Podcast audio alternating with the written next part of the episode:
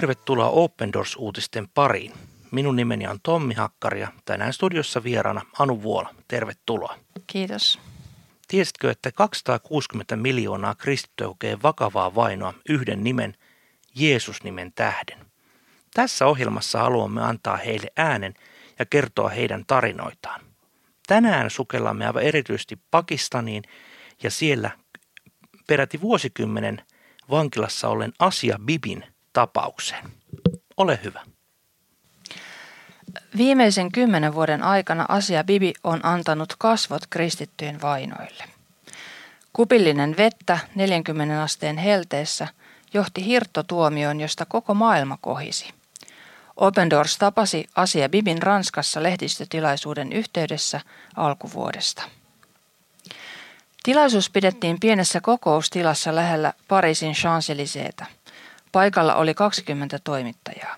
Asia Bibillä oli mukanaan hänen teini-ikäinen tyttärensä Esha, jonka kasvua hän ei ollut voinut seurata lähes kymmenen vuoden ajan vankilatuomionsa tähden.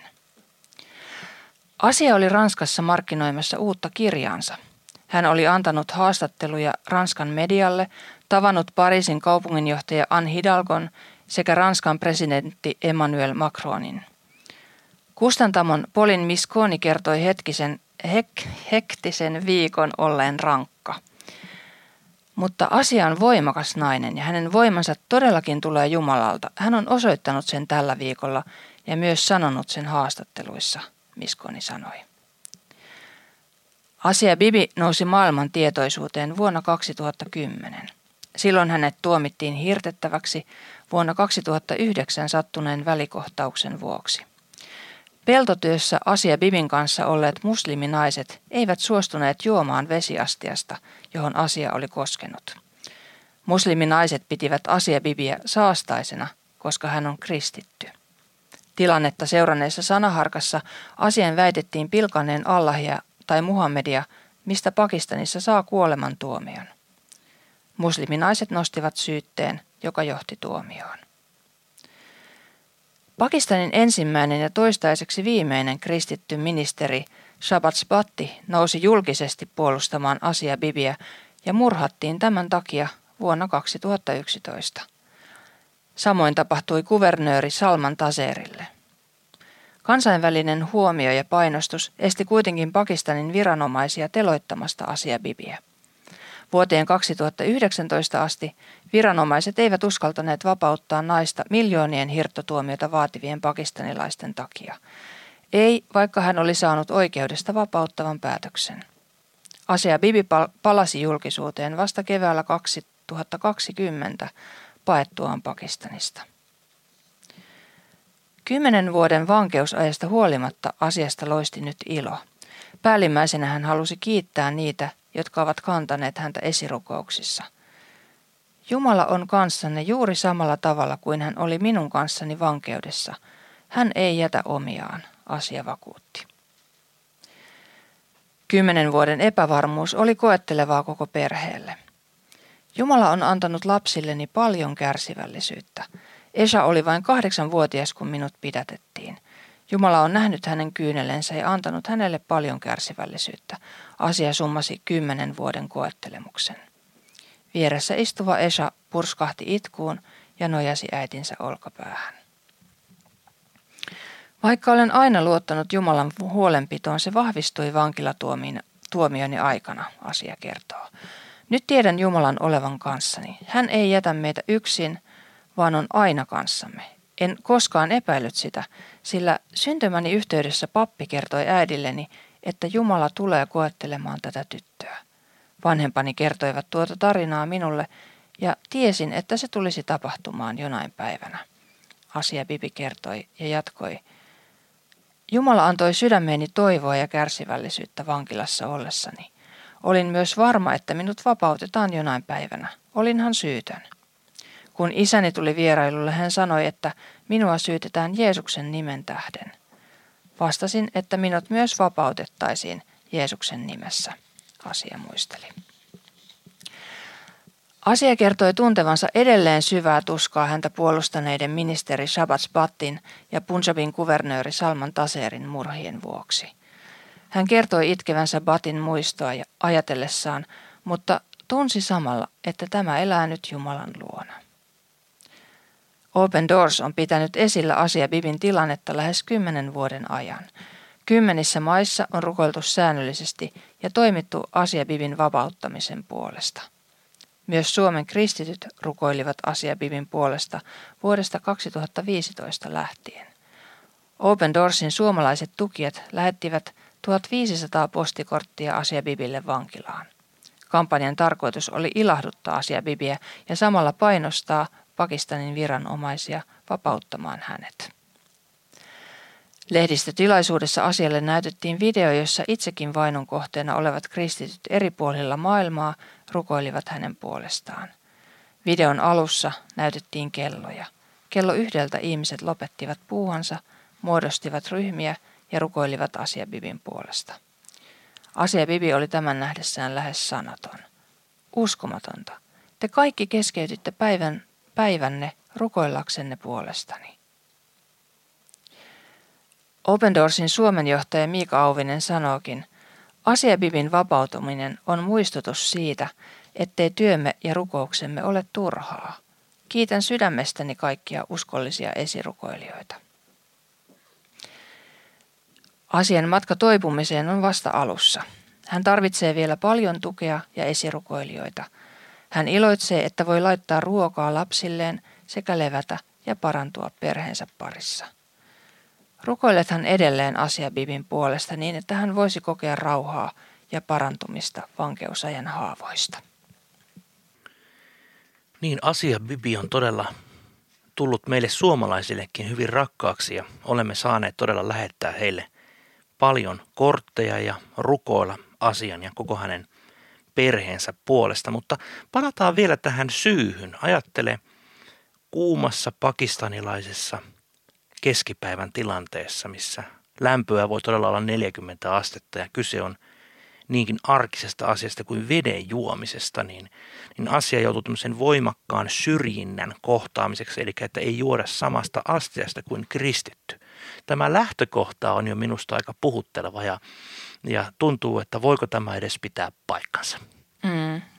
Tässä tulee jotenkin mieleen Jeesus ja samarialainen nainen, että miten ei siinäkään olisi saanut juoda, juoda samasta astiasta, mutta, mutta että Jeesus niin kuin jotenkin avaa niin kuin tien ja osoittaa sitä sellaista, sellaista myötätuntoa, myötätuntoa, mikä ei sitten missään muissa uskonnoissa tule sitten sillä tavalla. Ja se ei sitten vaikuta ihmisiinkään, että, että olisi sellaista, sellaista vähän niin kuin kristityn maalaisjärkeä. Kyllä. että, että totta kai kuumassa ilmassa saa juoda vettä. Niin, se on meille ihmisille aivan välttämätöntä. Että, ja jos ajatellaan sitä, että, että hänelle oli tullut sitten sanaharkkaa ja, ja, ja väitetysti, väitetysti hän oli, hän oli tuota niin, pilkannut Allahia tai Muhammedia.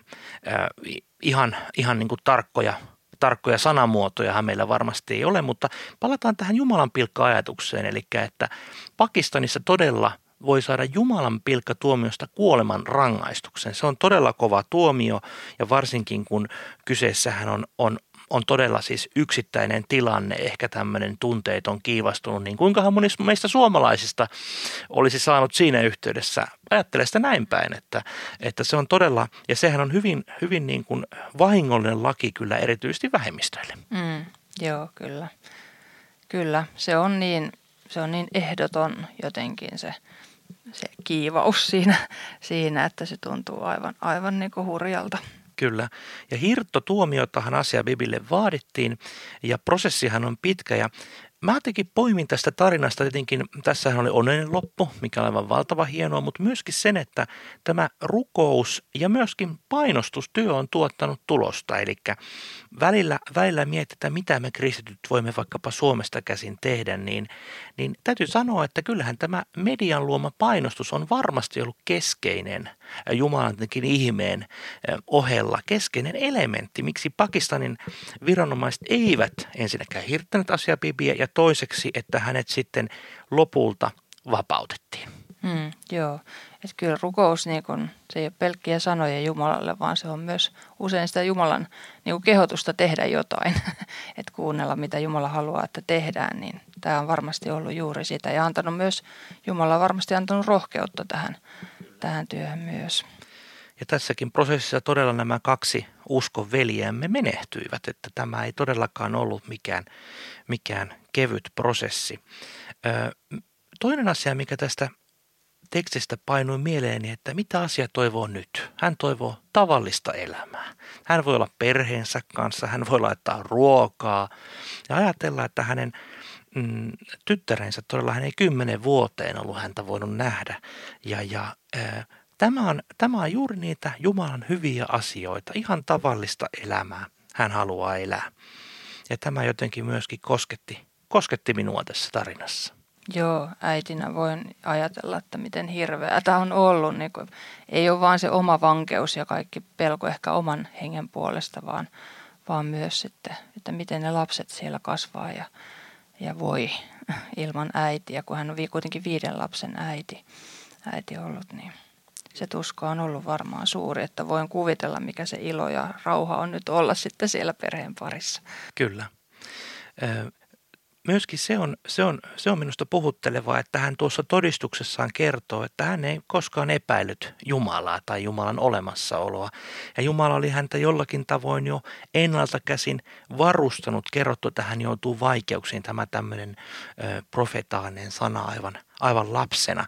Tämä on myöskin hyvin vahva uskon todistus. Kyllä, kyllä sanoisin näin, että joutua kärsimään kymmenen vuotta vankeutta pakistanilaisessa vankilassa, mikä ei todellakaan missä ei ole PlayStationia huoneessa ja missä taatusti on aivan mielettömän kuuma, ruoka on varmasti heikkolaatusta ja, ja, ja, ja muutenkin olot ovat aivan erilaisia kuin Suomessa, niin tämän täytyy olla todella kova koettelemus. Mm, kyllä. Usein kun luemme ja keskustelemme vainotuista kristityistä, nimenomaan keskeinen pyyntö, minkä saamme, saamme vainotulta kristittyä on, että rukoilkaa puolestamme. Ja niin me, mekin tässä ohjelmassa nyt hiljennymme rukoukseen. Rakas vapahtaja, kiitos siitä, että todella olet vapauttanut asia Bibin. Näet todella tänäkin päivänä ne ihmiset, jotka Jeesuksen nimen tähden ovat vankilassa, aivan erityisesti tänään rukoillaan heidän puolestaan. Anna heille sitä kestävyyttä, rohkeutta, tämmöistä samanlaista kuin asia Bibille, tämmöistä varmuutta, että sinä et ole heitä hylännyt. Pyydetään myöskin, että suomalaiset ystävät, jotka täällä saavat vapaudessa elää, niin syttyisivät rukoilemaan vainottujen kristittyjen, erityisesti vankilassa olevien kristittyjen puolesta. Tätä pyydetään Jeesuksen nimessä. Tässä olivat tämänkertaiset Open Doors-uutiset. Tiedäthän, että voit tilata ilmaisen Open Doors-lehden ja hyvin suostun rukouskalenterin osoitteesta opendoors.fi kautta liity. Voit myös lukea lisää Pakistanin tilanteesta osoitteesta opendoors.fi kautta Pakistan. Kuulemiin!